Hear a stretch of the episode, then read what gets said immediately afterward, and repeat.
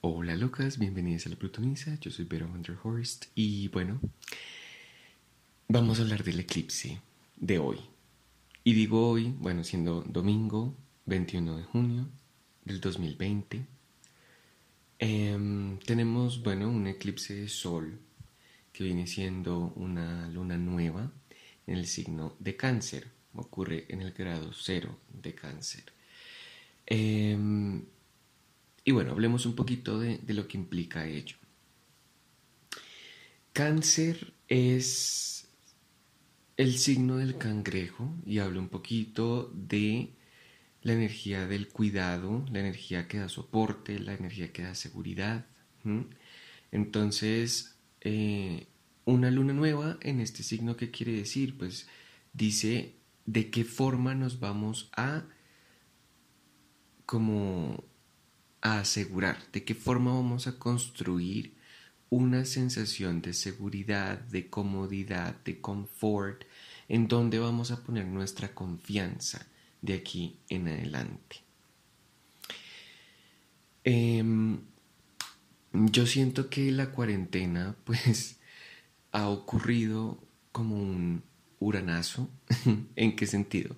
Un uranazo es algún evento que sucede de una forma repentina, de una forma que no teníamos presupuestada, planeada. Siento que, bueno, hablo por mí, pero la cuarentena ha venido como a romper muchos planes que yo al menos tenía, y seguramente también muchas personas resonarán con esto. Entonces, sí, francamente, en enero, febrero, yo no me imaginaba que esto iba a pasar.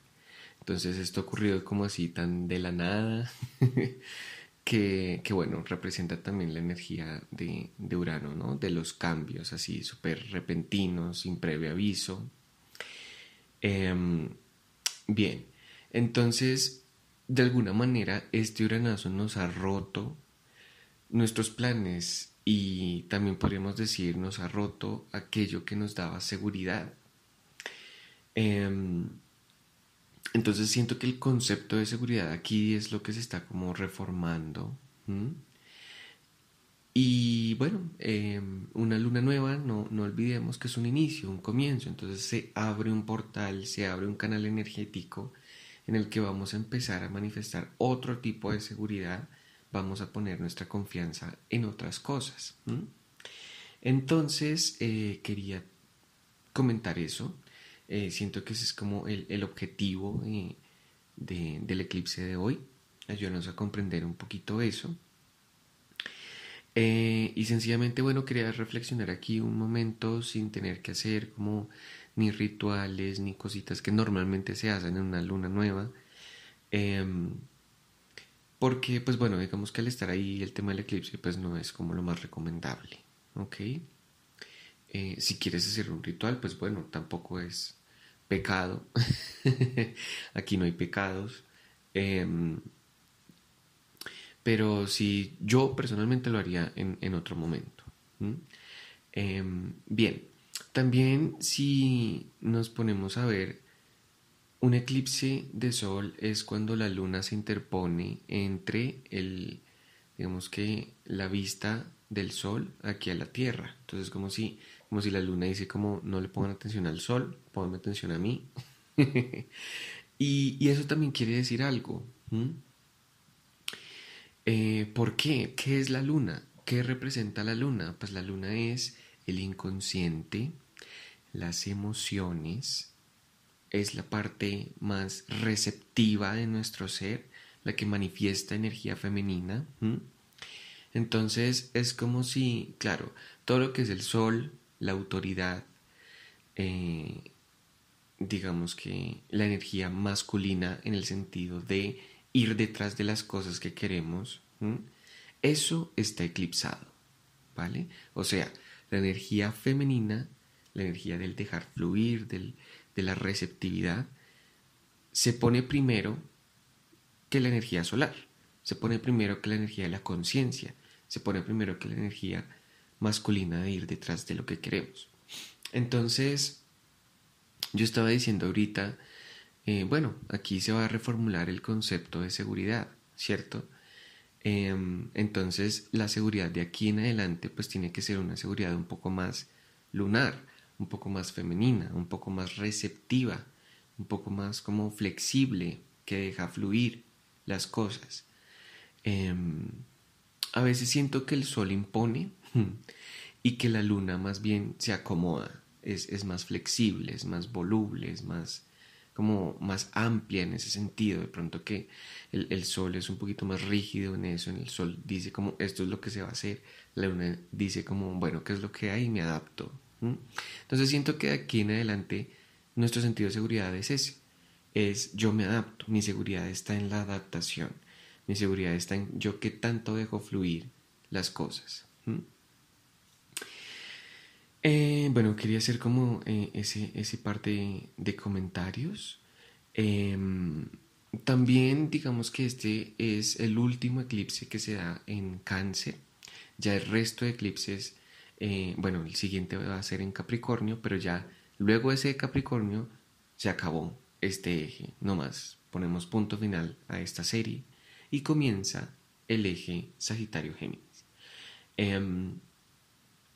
Entonces pues definitivamente es como, siento que es un momento muy importante, además que ahorita tenemos el número máximo de planetas retrógrados que puede haber en cualquier momento. Están retrogradando varios, tenemos Venus, tenemos Mercurio, tenemos Saturno, tenemos Júpiter, tenemos Plutón. Entonces es como nomás literalmente, o sea, desde un punto de vista matemático, físico, astronómico, no pueden, digamos que, estar más planetas retrógrados que este número. Entonces es como el tope. ¿Deberíamos estar asustados? No. ¿Por qué? Porque incluso yo siento que es bueno que estén retrógrados. ¿Por qué? Porque es que al estar retrógrado su energía está un poquito más como en pausa, un poquito más en revisión, como en stand-by. Yo no me imagino un eclipse de estos con todos directos, ¿saben? O sea, también es como... Entonces no satanicemos a los planetas retrógrados. Siento que pues el universo tiene sus ritmos y pues parte del ritmo también es, por decirlo así, ir para atrás, ¿no? Parte del ritmo también es recibir, revisar, hacer un pare y decir, bueno, ¿qué es lo que estamos haciendo? Y lo siento muy ligado al tema de la seguridad que estábamos hablando, de que ya la seguridad no va a ser una seguridad como, ¿saben?, solar, una seguridad masculina, sino más bien una seguridad femenina, receptiva, flexible, adaptable. Entonces, bien, para ayudar un poquito a esta reflexión, vamos a sacar unas carticas. Tengo aquí el Tatu Tarot, los arcanos mayores del Tatu Tarot. Voy a sacar un arcano mayor como para ver cuál es la energía como major que se quiere expresar aquí. Y vamos también a utilizar a mi tarot de dragones para... Vamos a sacar 4 cartas para ver como qué nos quieren decir. ¿Vale? Bueno, entonces... Ok. Ok. El arcano que ha salido aquí es el número 13. El arcano de la transformación, de la muerte. Bien. Siento que tiene mucho sentido. Tiene todo el sentido del mundo esta carta aquí. ¿Por qué? Porque estamos hablando de que algo muere, ¿sí? Algo se termina, se cierra. ¿Para qué? Para que algo nuevo surja. Yo siento que mucha gente se queda en la interpretación de la muerte como una destrucción y ya, como que ahí pare de contar. Cuando realmente la carta de la muerte dice, mira, algo, sí es cierto que algo se acaba, algo se destruye, pero no se queda ahí. Si algo se destruye es para que algo nuevo surja, brote, se dé o se renueve, se transforme. Entonces, ¿qué es lo que se está muriendo? ¿Qué es lo que se está cayendo? Yo siento que hoy es un buen día para hacerte esa pregunta como, bueno, voy a ver mi vida, qué ha pasado recientemente y Y esa pregunta es algo que tienes que responderte tú. ¿Qué se está cayendo? ¿Qué estructura de seguridad, Cáncer, se está cayendo? ¿Y de qué forma la puedo reconstruir? ¿De qué forma el sol va a salir de nuevo en cuanto a la seguridad? Entonces, obviamente habla de un cambio. Y el cambio lo podemos aplicar pues cada persona en sus circunstancias en particular. Yo siento que uno en el fondo sabe muy bien qué es lo que se está transformando y qué no. Porque si está pasando, Geni, pues uno es consciente de alguna forma. Entonces, bueno, arcano 13, vamos a ver. Vamos a ver con el tarot de dragones. ¿Qué aparece? ¿Qué sale? What is the tea? Bueno, tenemos 2 de bastos, 3 de bastos, el juicio y el 9 de copas. Vale.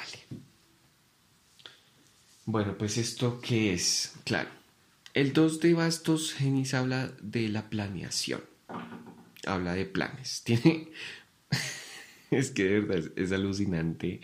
Mira, cuando de verdad tú quieres que las cartas te hablan. Y muy directamente.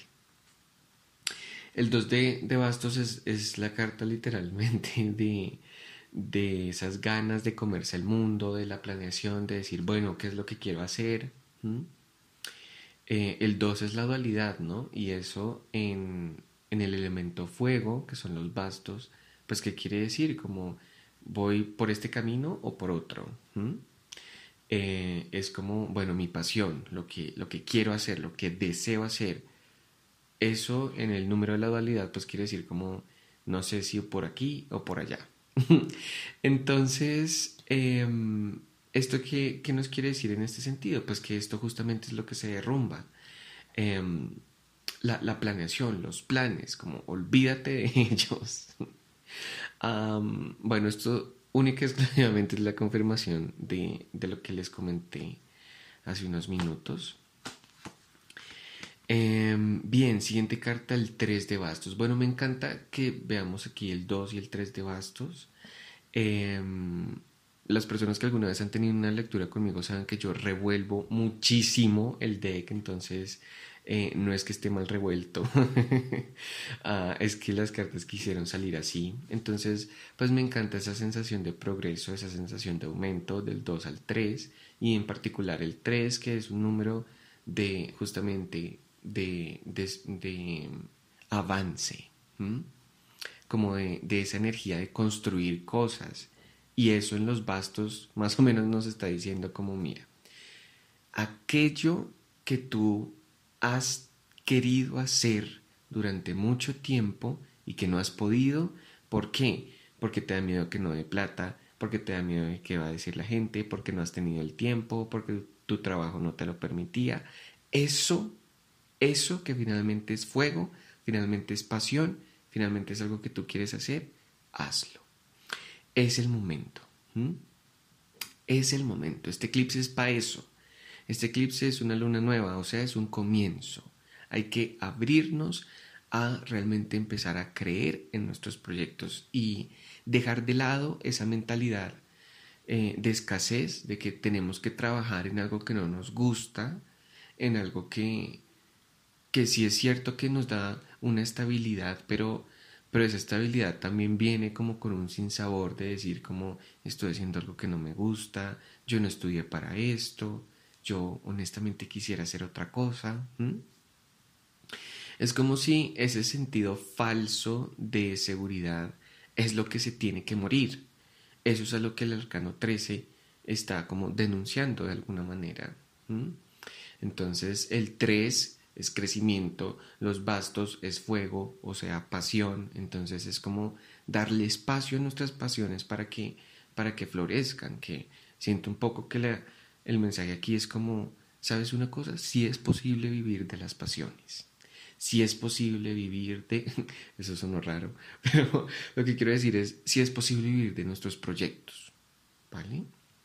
Como yo decía en un post anterior, como, locas, nos tocó emprender, nos tocó, no hay otra opción. Somos la generación más preparada y más desempleada, tristemente. Entonces, esos modelos anteriores a nosotros, pues ya no nos sirven. ¿Mm? Y en esa línea de ideas viene aquí el juicio, ¿no? El juicio, que es una llamada a otra cosa, es ya decir como no más, se tocan las trompetas para decir como levántense de esas tumbas en las que están, de esa energía bajita que podemos estar teniendo por la cuarentena, por la incertidumbre, por la falta de trabajo, la falta de plata, que pasó el día sin IVA, entonces todo esto se descontroló, este país... que entiendo eso, por supuesto, pero aquí hay que como elevar la energía, aquí hay que dejar escuchar el llamado del universo a otra cosa. ¿Mm? Entonces, bien, es hora, Géminis, de empezar a vibrar con la era de Acuario. Es hora de empezar a vibrar con ese genio que tenemos dentro, ese genio que al mismo tiempo es una energía que hemos ocultado, es una energía que hemos negado, es una energía que hemos dejado atrás. Se acabó, es hora de sacarlo afuera. ¿Mm? Entonces el juicio, es eso, ¿no? Vibrar de una forma diferente, vibrar en nuestros deseos, en esas cosas que le hemos dicho no anteriormente. ¿Mm?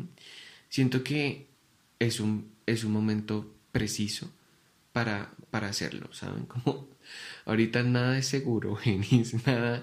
Nuestro sentido de seguridad justamente es lo que está tambaleando ahorita. Entonces, bueno, cuando hace unos días leía yo, cuando nada es seguro, todo es posible. Entonces, sí, Géminis, es posible realizar nuestros proyectos ya, ahorita. ¿Mm? Y bueno, pues digamos que también el eclipse viene a abrir esa posibilidad. Entonces, Géminis, empezar a vibrar en eso, en la abundancia. Hablando de abundancia, 9 de copas. La carta del ¿cómo les digo esto? Del deseo. El 9 de copas, hagan de cuenta, y bueno, quienes hayan tenido una lectura conmigo saben que yo explico esta carta de esta manera, y es como si se te pareciera un genio, te diría como, bueno, tienes un deseo, loca, ¿cuál es? ¿Qué quieres? Como, pídeme y yo te lo doy. ¿Mm? Pues bueno, ¿saben una cosa? Eso es lo que nos dice el universo hoy. ¿Qué es lo que quieres? ¿Qué? ¿Quieres un trabajo en dónde? ¿Cómo? ¿Con qué? ¿Con qué salario? ¿Con qué beneficios? ¿Con qué condiciones, Geni?